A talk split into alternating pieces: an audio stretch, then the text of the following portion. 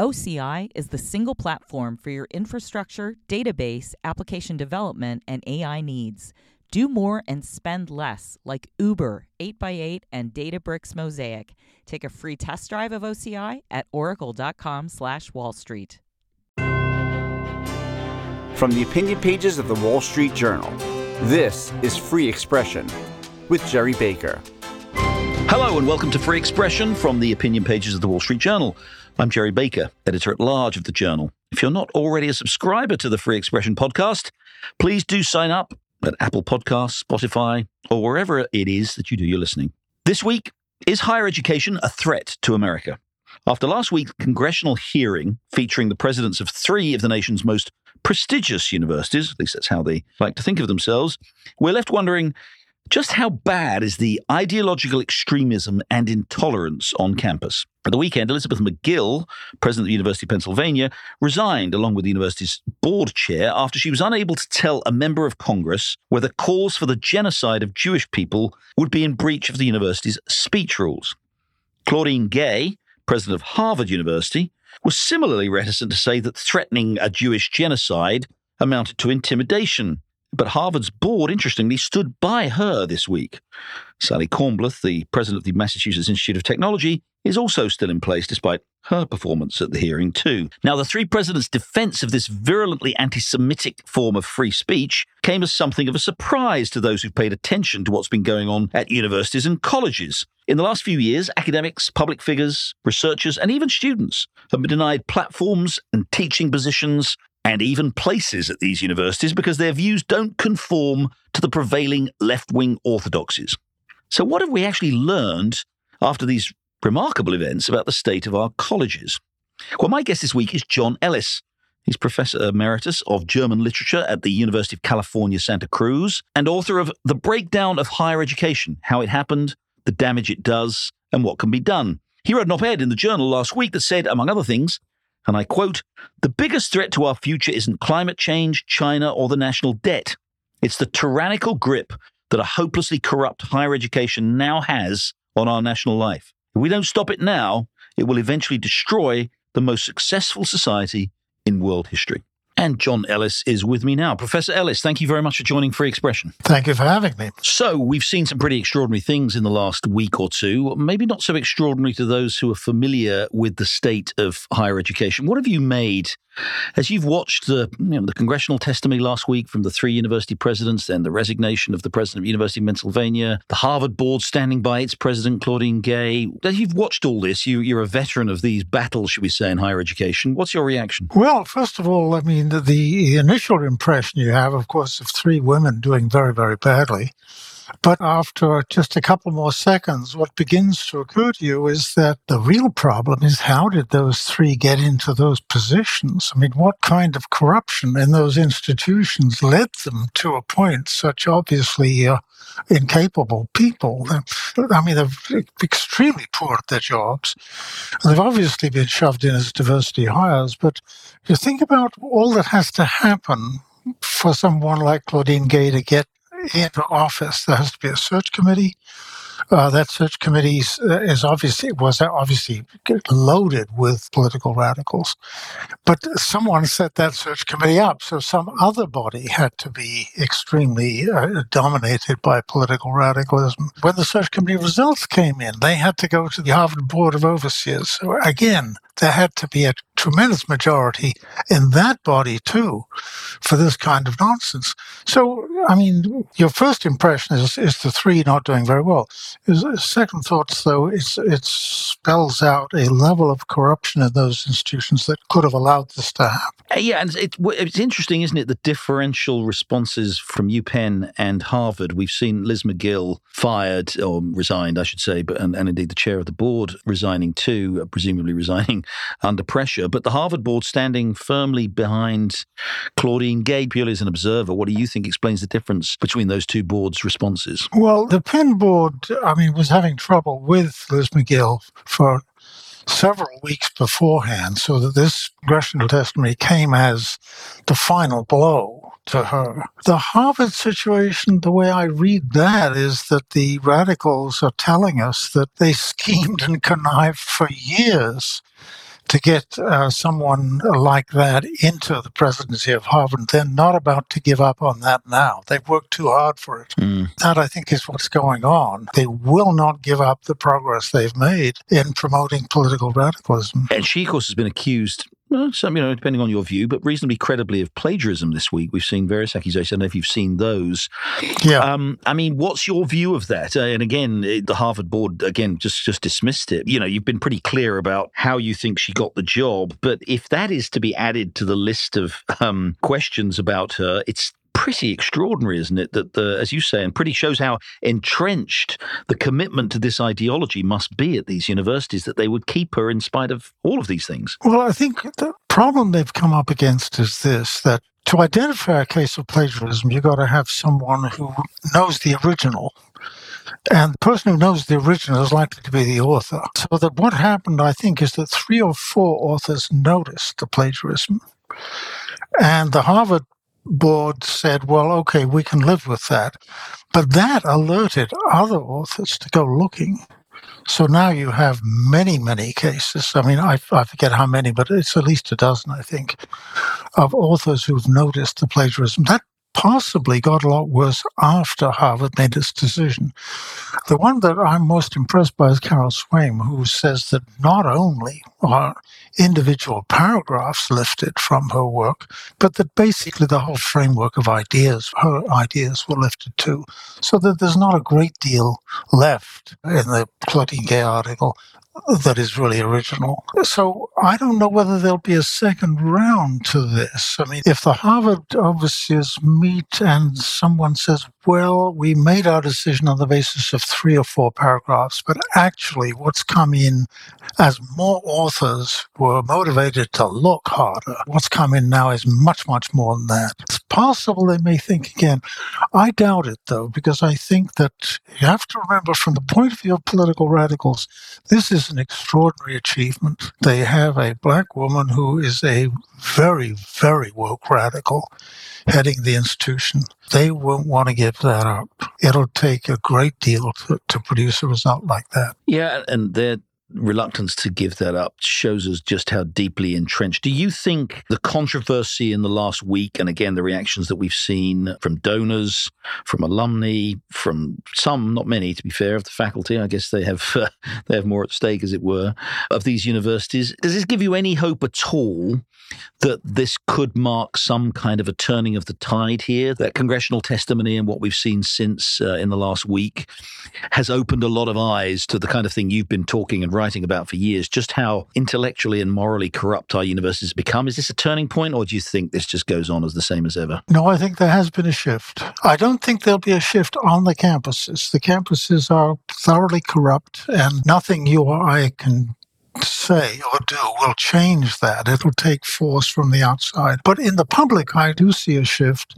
I've got liberal uh, family members who are telling me that this time they agree with me. I'm seeing more and more evidence. Fareed Zakaria, I mm. think the other day, came out and said that the universities need to stop their misadventure into politics.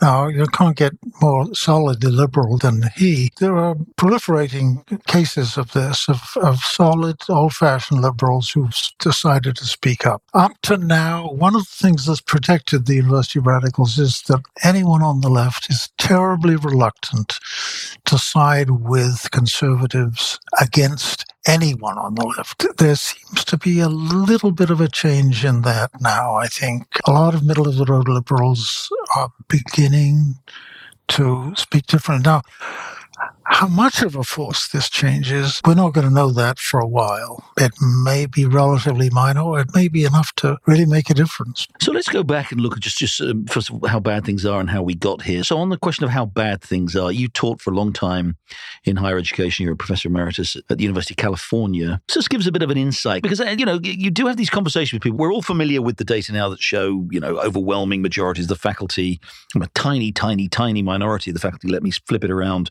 are conservative. The vast overwhelming majority the faculties of almost all of these major universities are liberal, progressive to far left. We've heard all these stories about cancellations and people being cancelled, people being prevented from speaking on campus, people being cancelled, their research being suppressed or denied, and most importantly, perhaps people seeking positions tenured and other positions at universities being denied unless subscribed to these views.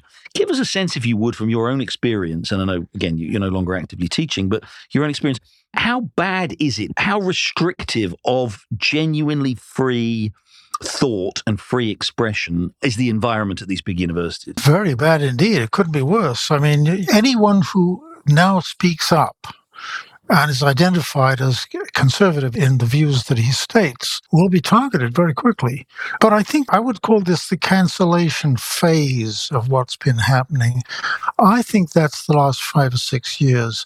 I think if you look at the phases of this, it reminds me of the story of the man who went bankrupt, and someone said to him, Well, how did you go bankrupt? And he said, Well, gradually and then suddenly. Yes, the old Hemingway quote. The, the gradual phase was, uh, I think, 1970 to 2000. That was the time when the faculty, which was divided three left to right in 1970, the faculty by 30 years later had become five to one left to right. Now, that was the gradual phase. The sudden phase came after 2000 because at that point, with five to one, the left was in control of all the levels of power.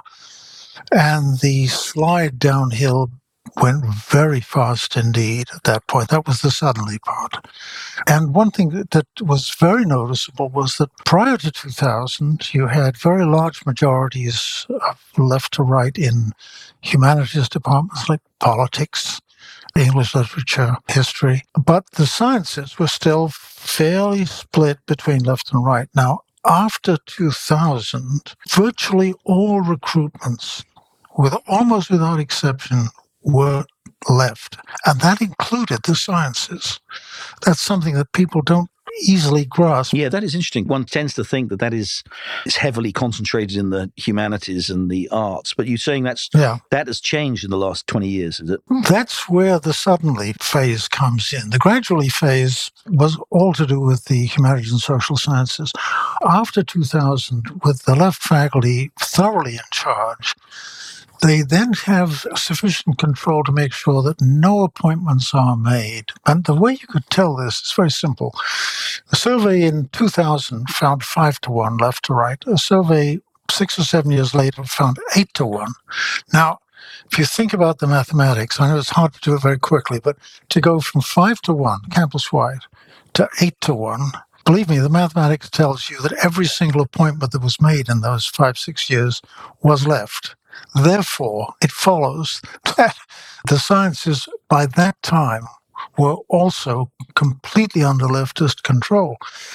After 2005, you had another 10 years, I think, up to 2015, during which the solidification was growing. So by about that time, the ratio of left to right was around 12 to 1, maybe more. I think it depends on what survey you look at and which particular institutions were involved in the survey. But at that point, I think we begin the cancellation phase. And the cancellation phase happens because the radicals are now so overwhelming in numbers that they can do whatever they like. And they begin at that point to attack conservatives openly and very strongly. And so we've seen prominent conservatives, uh, let's say John Eastman is a good example, Claremont. A press, press of Lord yeah. Chapman, yeah. openly attacked by his colleagues and harassed into retirement. Now, but I should also say he's isn't he's he's also being prosecuted by the special counsel over his advice to Donald Trump. Yeah. That's right. I don't want to mention too many names because they're friends of mine, and I don't, I don't want to embarrass them. But I know personally, just in California, half a dozen very prominent conservatives who are being harassed into early retirement. In fact, pretty well all of them have in fact gone along and they have decided they've had enough. So th- that's what I call the cancellation phase. It's been going on for the last six, seven years, I think. You have pretty much now an environment on campus that is completely of one mind with anyone who's not of that mind shutting their mouth because they really don't want to attract the wrath of the rest. What role does the explosive growth of the administrators and the administrations in these universities play? We, have seen some extraordinary figures that I think the number of administrators to faculty has dramatically changed in the last 30, 40 years in favor of administrators. And of course, a lot of these are these so called diversity, equity, and inclusion types who then impose all kinds of rules on hiring, on university admissions, on the way in which the universities operate. How big has that been in this process, do you think? It's been a major factor. As you say, the number of administrators, I think last time I looked, it was something like one administrator to one faculty member. Uh, go back to my early days, and uh, that was more like, oh, I don't know, it wasn't a quarter of that. When I was a dean back in the dark ages, in 1970 or so, I certainly didn't have staff that uh, rivaled the faculty numbers. You're right to point to the DEI. The DEI numbers have absolutely exploded. I think I quoted in my uh, WSJ piece last week the fact that the National Association of Diversity Officers in Higher Education membership has tripled in the last three years. Uh, a tripling is a fantastic number. I mean, when I think about how, if I had put in a request to the administration to have my budget when I was a dean tripled, with my staff tripled, they, they would have just laughed at me. But uh, all these people have nothing really to do. I mean, they don't engage in the academic business of the university. They don't do teaching. They don't do research. They don't supervise teaching or research all they're there to do is to sit and find ways to make trouble and to stir up racial strife. The more systemic racism they can find on campus, the more reason there is for their existence. So you have this sort of strange incentives, which is a, a textbook case of perversive incentives. The more trouble they can find, the more their existence is justified. And that is a a toxic situation for a campus. You've described, I think I should say very well, how this happened. That is, as you put it, gradually and then suddenly. Can you explain why it's happened? Again, I think we always, I mean, I'm of a certain age. wasn't educated in this country. I was educated in England, but you know there was a similar kind of sort of leftward tilt to campuses in the 1970s, 60s, 70s, and 80s, I think. But it was a leftward tilt. It wasn't an overbalanced leftward bias. But how did it come about that we went from that position, where, as you say, there were a portion of faculty that were conservative or certainly not left wing, was quite high. How did these institutions get captured in this way? Well, you're right to use the word capture. I mean, I uh, the one thing I'd like everyone who's listening to understand is that our entire educational system has been captured by a radical sect that means no good to the country, that is very destructive. But no, how it happened? Well, I think one of the, the founding events was a group of Marxists in the 60s met, uh, Students for a Democratic Society. There was 200 of them. And they decided that they would never, ever get, uh, get any success at the ballot box. They'd never be elected to anything. And they, in their little report they wrote, they decided that the way forward for them, the way to get power was not by the ballot box, but by taking over higher education. Now, I was there, I started academic teaching in 59 as a faculty member at the University of Wales. So when I heard about this, this uh, the Port Huron statement, as it was called, I laughed because I thought this little bunch of, of malcontents would never get anywhere with such a plan. But they did. They did get somewhere. They had one dramatic piece of help that no one could have foreseen, I think, and that is if you look at the years 1965, 1975, those were the crucial years. Now, in those years, American public higher education exploded in size. I mean, the, the baby boomers were coming of age for college about 20 years after the Second World War when the soldiers came home and had lots of children, which to make up for the family life they'd missed during the war. So 65, there's a sudden need for a lot of new colleges. Between 65 and 75, American public higher education went from 3.9 million students to 8 million students. That's a doubling in 10 years. That's an enormous rise. In, in retrospect, that was a mistake to allow something that big to happen so quickly because happening that fast, it couldn't be well, you know, well thought through. It could, it couldn't be done with deliberateness and maximal intelligence. So what we had was the size of the faculty had to double slightly more than double actually in 10 years. So you had to find an enormous amount of new assistant professors. But there was something else about the years 65 to 75. That was the years of the trouble over the Vietnam War on American campuses. So in those 10 years, graduate students especially were radicalized. I mean, everyone hated the uh, the presidency of Lyndon Johnson. Everyone thought he was lying about the war. So the, the whole atmosphere on campus with students, not faculty, I think. Faculty was still, in fact, the same moderately conservative centrist faculty that it always been. But the graduate students were thoroughly radicalized in those 10 years, and those were the people that, that from whom one had to recruit this massive increase in the number of professors. So what happened was that instead of taking on, you know, one or two at a time who were radicalized, who could have been gradually adjusting to the mores of the profession, gradually adjusting to what it meant to be a professor. Instead of that, we got a massive invasion, just like you know, today, people pouring across the border. People poured into the faculty common rooms, and they didn't share the ethos of the faculty.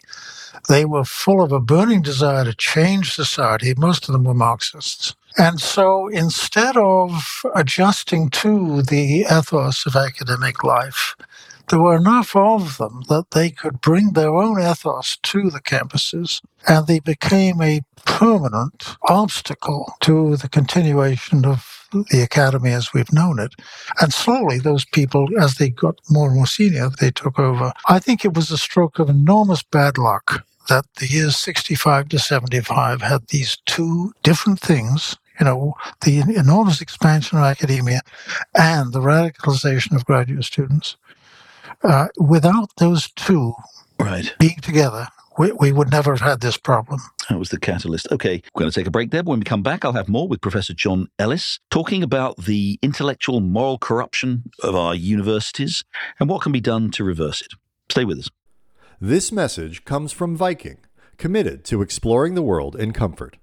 Journey through the heart of Europe on an elegant Viking longship with thoughtful service, destination focused dining, and cultural enrichment on board and on shore. And every Viking voyage is all inclusive with no children and no casinos. Discover more at Viking.com. You're listening to Free Expression with Gerry Baker. Don't forget, you can listen to the latest episode anytime on your smart speaker. Just say, play the Opinion Free Expression podcast. Now, back to Gerry Baker. I'm back with Professor John Ellis, and we're talking about the state of free speech, ideological extremism, and intolerance at our universities. So, what is to be done, to quote Lenin? You said in your Wall Street Journal op ed last week, we must take back control of higher education from cultural vandals who've learned nothing from the disastrous history of societies that have implemented their ideas. And then you give some ideas. So, tell us what you think you already say in that piece, and we've already discussed this a little bit. It's certainly not going to be enough to fire one or two university presidents, you know, to encourage the others, as it were. I mean, the scale of this thing is so vast. Yes. Um, you know, the reach of these people at every level in these universities, large and small, is so extensive. How on earth do we start to roll it back? Well, you're, you're right. One of the things that's most striking about this is that it has affected almost every institution in the same way. I mean, I can count on the fingers of one hand the institution is, hasn't affected. So wherever you go, you see pretty much the same values uh, in the faculty. Well, I think there are two factors, two ways of going that I suggested, and they're quite different in method and scope. One is state universities. I mean, state legislatures are in control of the budgets for state universities. And where you have red states with a conservative majority, they are in a position to simply replace the president of their state universities and tell that president that his or her job is to stop this nonsense and to use the power of the purse and use the power of hiring and firing to redirect the faculty towards genuine academic work, real education instead of political indoctrination. This, to some extent, is what's going on in Florida right now. Are you seeing it? Yeah, Florida's the one who's uh, that is leading. There's something going on in Texas, North Carolina, not as much. But take, for example, a state like Idaho. Idaho has a comfortable conservative majority. It has done virtually nothing, in spite of being prodded by a great friend of mine who is uh, in one of the uh, Idaho campuses. This friend of mine regularly prods them and gets nowhere. There is a great deal of complacency, there's a great deal of uh, comfortableness. There was a great deal of disbelief. People who ah. had a wonderful time, say, as undergraduates at Harvard or Princeton, cannot bring themselves to believe that the deterioration is so great. Now, that's where I think this recent episode with those three women testifying might have shifted things. I'm hopeful. As we speak, a copy of my WSJ editorial last week is in the hands of every legislator in Idaho and in Florida. Oh, good. And we're trying to make sure that's the case across the country and that people in the National Association of Scholars are pressing to have a movement on this. There's one place where an official of the National Association of Scholars will not do that, and that's California, because that official is me. I know that it's pointless to even try in California.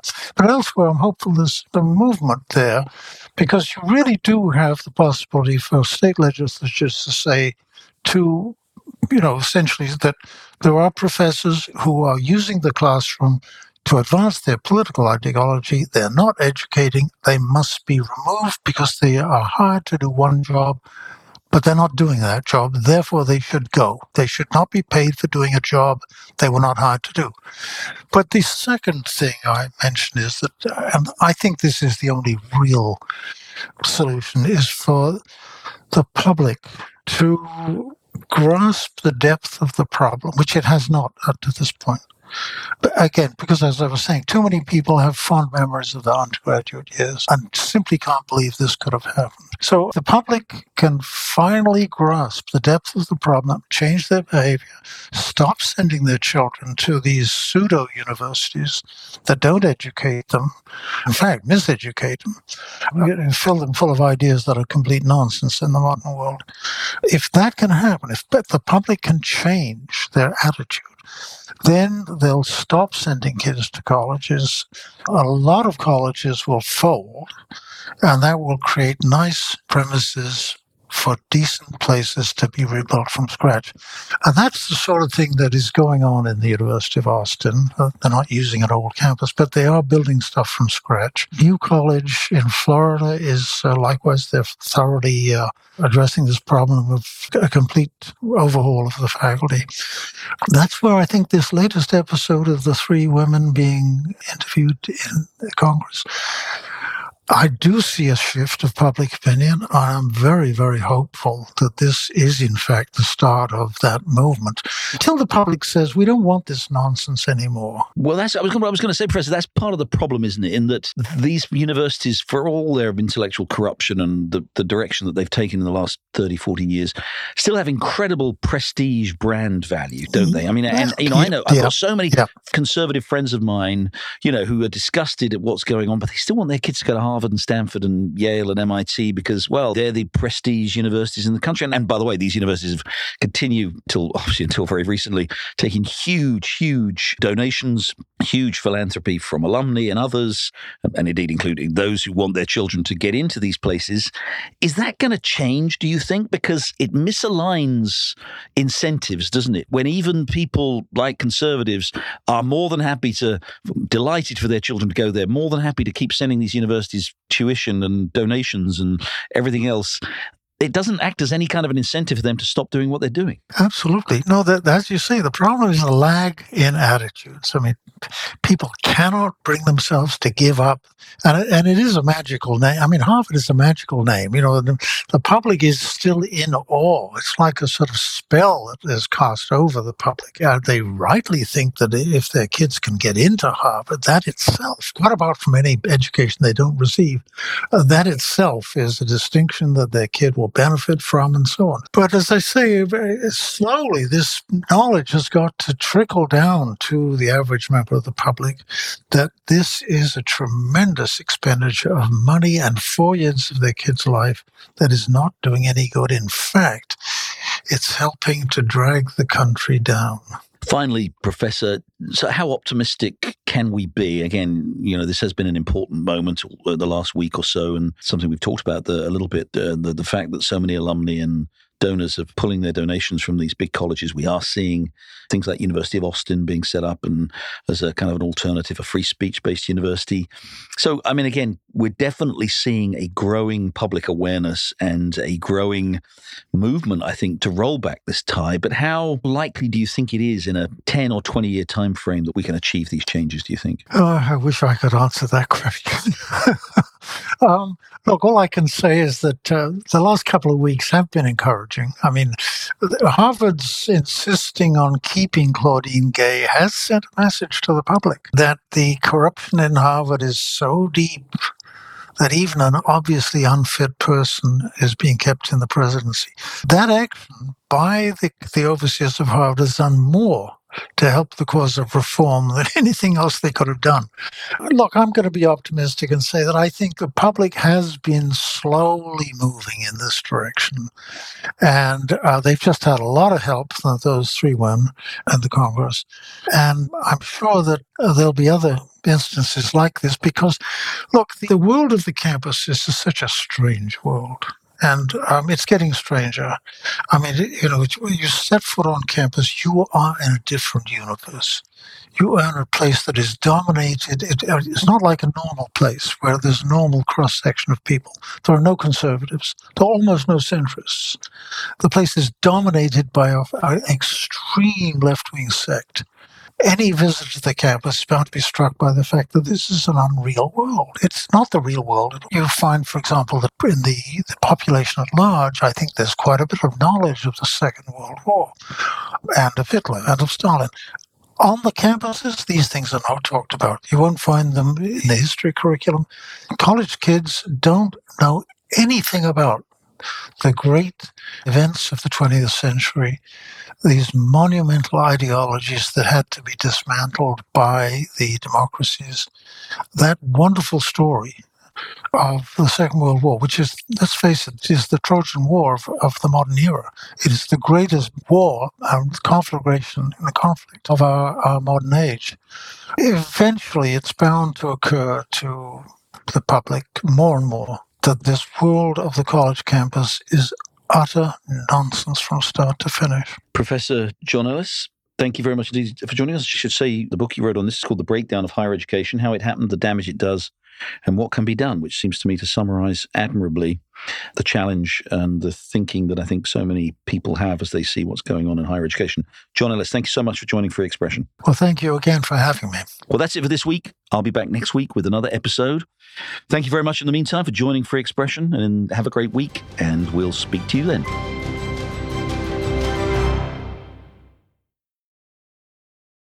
This message comes from Viking, committed to exploring the world in comfort.